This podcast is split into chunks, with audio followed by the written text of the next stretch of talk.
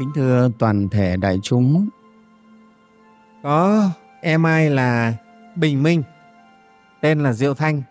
Bạch Thầy, thưa Thầy cho con hỏi, tại sao người ta không nhớ gì hết về kiếp trước? Nếu vậy thì người kiếp trước và người kiếp sau dường như chẳng liên quan gì với nhau. Bạn bè con rất nhiều người cũng nghĩ như con và cứ đùa bảo là chắc là có kiếp trước kiếp sau nhưng đằng nào chết đi qua kiếp khác có nhớ được đâu nên mặc kệ cho anh kiếp sau hưởng quả. À, à bạn này tin rằng có kiếp trước kiếp sau. Nhưng mà kiếp trước kiếp sau chẳng biết đến nhau. Mình có nhớ kiếp trước mình là cái gì đâu. Cho nên thôi ấy, phải không?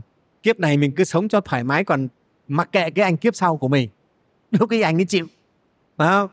Anh kiếp sau anh có biết gì đâu đây, cái bạn này là với quan niệm như vậy đấy. Ví dụ, mình biết mình là cái người này kiếp trước, mình nhớ được á, thì mình còn sợ. Vì do kiếp trước mình ăn ở không hiền lành nên kiếp này mình bị khổ. Có phải không? Thế nhưng mà vì bạn này bảo là vì mình có nhớ được kiếp trước đâu. Cho nên thôi thì cái anh kiếp trước, cứ sống anh kiếp trước. Anh kiếp sau thì cứ sống theo kiểu anh kiếp sau. Nghe không? Kiếp trước làm gì mà kệ nó chứ, kiếp sau nó chịu chứ. Kiếp sau là ai thì không biết vì có nhớ đâu. Đấy, thưa đại chúng đây cũng là một quan niệm đấy. Quan niệm như thế này thì thế nào? Thưa đại chúng, đây chính là tà kiến, nhé. Tin có kiếp trước, kiếp sau mà lại nghĩ thế này. Bây giờ thầy cũng nói thế này, thưa đại chúng. Chúng ta có ai nhớ được hồi bé mình tập đi tập bò thế nào đâu? Phải không? Hồi bé mình bị ngã, sứt cái chán này ra. Tại sao đến bây giờ 70 tuổi vẫn còn cái vết sẹo từ hồi bé? Đấy Nghe cho nên phật mới dạy, muốn biết nhân đời trước, xem thụ hưởng của đời nay. Muốn biết quả đời sau, phải xem gieo nhân kiếp này. Nghe cái người có trí phải biết điều như vậy. Chúng ta chẳng ai còn nhớ được hồi bé lúc 3 tuổi, một tuổi mình thế nào. Nhưng mà mình biết chắc là mình có thuở bé. Phải không? Nếu thuở bé mà bố mẹ mình chăm mình không kỹ để mình ngã để mình gãy tay, gãy chân thì bây giờ nó vẫn là vết sẹo. Mình vẫn phải gánh đến 80 tuổi, đến lúc chết vẫn phải có cái vết đấy. Nên như vậy chúng ta thấy hậu quả chưa? Và là ai? Cũng vẫn là cái người đấy thôi. Mặc dù mình chẳng nhớ hồi bé mình là gì. Thầy cứ nói ngay trong kiếp này đây, rõ ràng mình không nhớ hồi bé mình thế nào.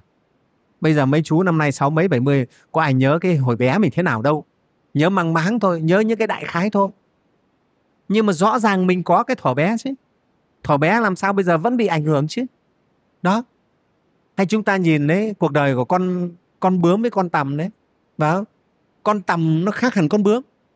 Đúng không? Nhưng mà con bướm từ con tầm mà thành. Có phải không? Con tầm nó chui vào kén. Sau đó nó rời kén, nó biến thành con bướm. Thế thì bây giờ con tầm nó bảo mặc kệ con bướm được sao? Nếu cái người không có trí thì mới mặc kệ được. Con tầm ra sao thì con bướm nó sẽ ảnh hưởng như vậy. Thở bé mình thế nào thì sau lớn lên mình cũng bị ảnh hưởng thế cho nên chúng ta biết, kiếp trước kiếp sau nó chỉ là giai đoạn thôi. Còn sinh linh vẫn là một sinh linh ấy thôi. Không khác đâu. Giống như từ bé đến bây giờ vẫn là mình thôi. Vẫn là chú lưỡng, vẫn là chú si, vẫn là cô thuận thôi. Có ai khác đâu. Không ai khác ở đây vào đó, không ai khác ở đấy cả. Cho nên chúng ta có trí thì chúng ta phải biết như thế nào. Trước đây không có trí thì thôi mặc kệ kiếp này sống thoải mái buông lung đi kiếp sau cái thằng kiếp sau chịu. Nhưng chúng ta biết kiếp sau là ai? Cũng là chính mình chứ ai? Phải không? Cũng là chính mình chứ ai? Phải hiểu như vậy. Giống như cái người già này bây giờ là ai? Là chú bé ngày xưa đấy. Nếu chú bé ngày xưa mà được chăm sóc tốt thì bây giờ không bị sứt sẹo mặt mũi thế này. Phải không? Vì ngày xưa không chăm tốt nên giờ mặt mũi sứt sẹo hết cả. No, đó. Thế thì chúng ta phải biết rõ. Cho nên tu học phật là bậc phải mở trí ra. Chúng ta phải hiểu bằng trí tuệ. Tin được kiếp trước kiếp sau rồi thì phải biết sống để còn nghĩ đến kiếp sau. Nghe không? mặc dù có thể kiếp sau ta chưa nhớ được kiếp trước. À, khi nào mà chứng đắc thần thông có gì túc mạng thông lập tức nhớ được kiếp trước ngay. Biết ngay được kiếp trước mình thế nào.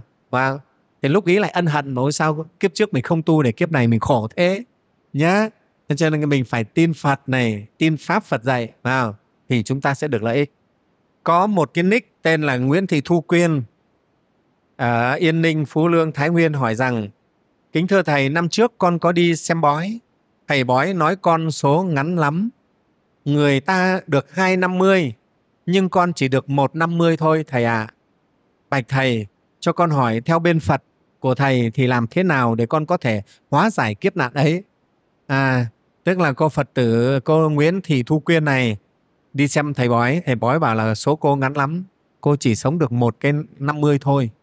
Còn người ta thì được 250, nhưng mà nói thật là 250 mình cũng ít lắm, đúng không? Sống được 250 ít lắm. Thế, thế thì cô bảo được 150 cô lo. Bây giờ làm theo Phật thì làm thế nào? Đấy, chùa mình vừa rồi thầy có cho in cái bài kinh mà Đức Phật dạy cách để hóa giải bệnh tật này và kéo dài thọ mạng đấy. Thì Phật dạy rồi. Yeah. Người kiếp này làm sao nhiều bệnh tật, kiếp này làm sao thọ mạng ngắn ngủi là do chúng ta trong quá khứ từng sát hại nhiều, tâm ác hại, ác độc nhiều, nghe không? Hại người, hại vật. Đấy, do nghiệp sát này đánh đập chúng sinh bằng dao, bằng gậy, bằng kiếm, bằng đao, mổ tất cả. Cho nên kiếp này bị quả báo, sức khỏe yếu, nhiều bệnh tật, tuổi thọ ngắn. Đó. Vậy bây giờ chúng ta làm sao để tuổi thọ dài? Chúng ta phải tu tâm tử bi, yêu thương, bảo vệ, che chở sự sống, trân quý sự sống của muôn loài. Và đặc biệt trong loài người thì mình phải biết giúp đỡ nhau đấy. Ví dụ như các Phật tử ở Mỹ đấy, họ thấy những người mù, người hỏng mắt này rất thương, cho họ bớt ăn bớt tiêu để họ gửi tiền về để cho mọi người mổ mắt. Và rồi các ờ, bác sĩ, các anh chị em đây chung tay cùng làm những việc nhân đạo này. Làm như thế mình sẽ được sức khỏe, sẽ được thọ mạng Đó, đấy là hóa giải của đạo Phật mình đấy. Con bạch thầy, con là Nguyễn Trần Hải Đăng, địa chỉ email à, là chip 2705 a yahoo.com. Nội dung câu hỏi thế này.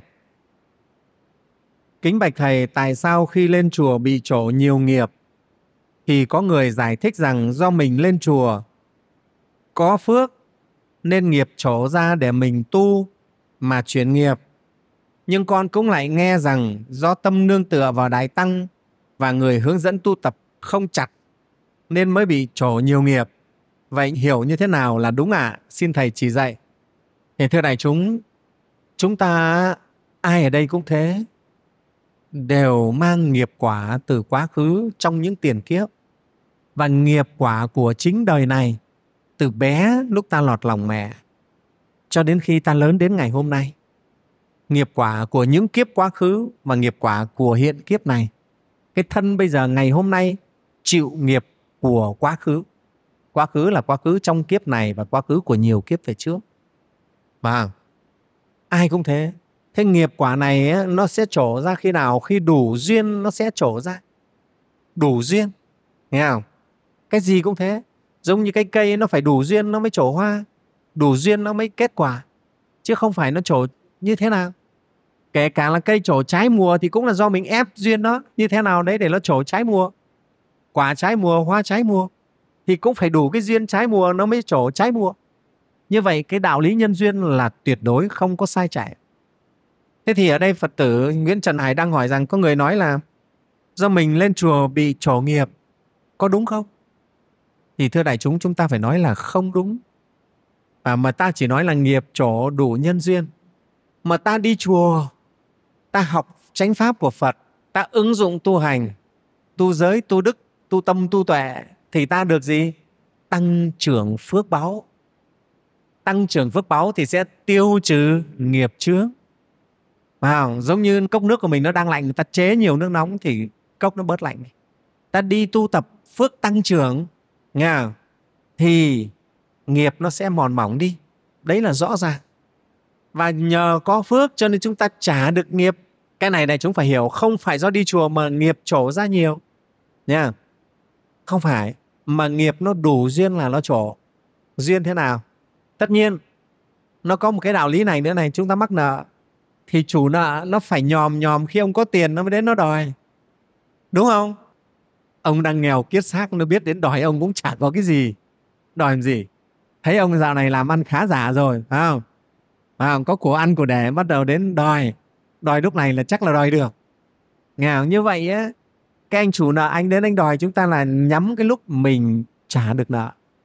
Nhé nó không phải đòi bất kỳ nó không phải như người trần gian. Người trần gian thì nhiều khi bí lên là đến đòi. Thấy không? nhưng mà nghiệp thì nó tinh lắm nghiệp nó biết anh này ấy, trả được nó mới đến nó đòi. Đấy là cái nguyên lý của nghiệp là như vậy nhé thế cho nên ấy, khi chúng ta đi chùa có tu tập tu thân giới tu tâm tuệ có phước đức lúc ấy phước đức rồi thì thì chúng ta sẵn sàng trả nghiệp. Nếu nghiệp nó có đến nó đòi ta trả được nó. Và thầy tin ấy, cái nghiệp nó sẽ tương ứng với cái phước của mình để mà mình trả được. Vì do mình có phước yeah, mình trả chứ nó không phải như người trần. Người trần là người ta đang nghèo, có khi vẫn đến đòi. Tất nhiên mình cũng nhắm khi nào người ta giàu có mình cũng đòi, nhưng mà kể cả lúc nghèo cũng đòi ờ, cũng ép người ta. Nhưng mà nguyên lý của nghiệp thì nó khác. Đủ duyên ở đây là khi phước mình tăng trưởng mà đủ cái sức để trả được nghiệp, nhất là mình lại có tu tập chính pháp của Phật vào thì mình sẽ có duyên để được trả nợ nghiệp nhé thì khi nghiệp đến ta trả nợ, không có gì ngại. Có thể khi mình đi chùa vào nghiệp này nghiệp kia nó đến là nó đủ duyên. Mà mình có phước mình trả được nó, mình trả. Nghe, không có ngại gì cả.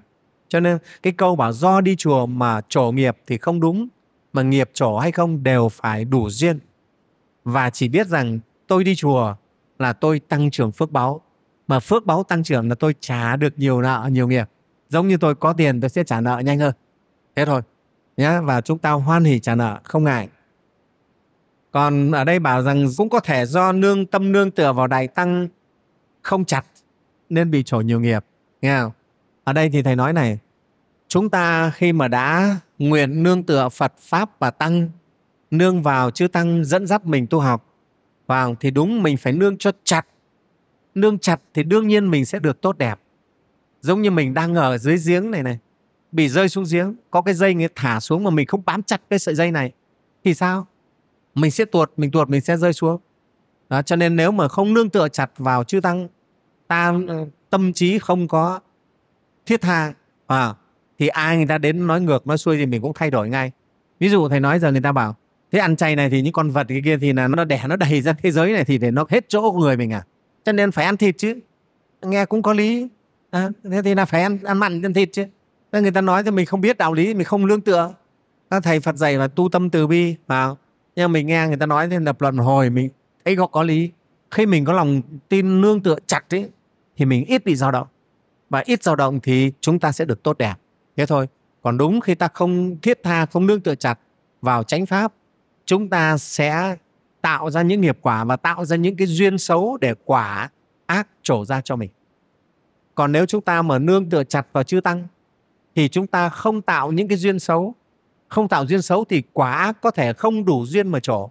Mà nó không đủ duyên trổ, có thể nó sẽ bị thui đi.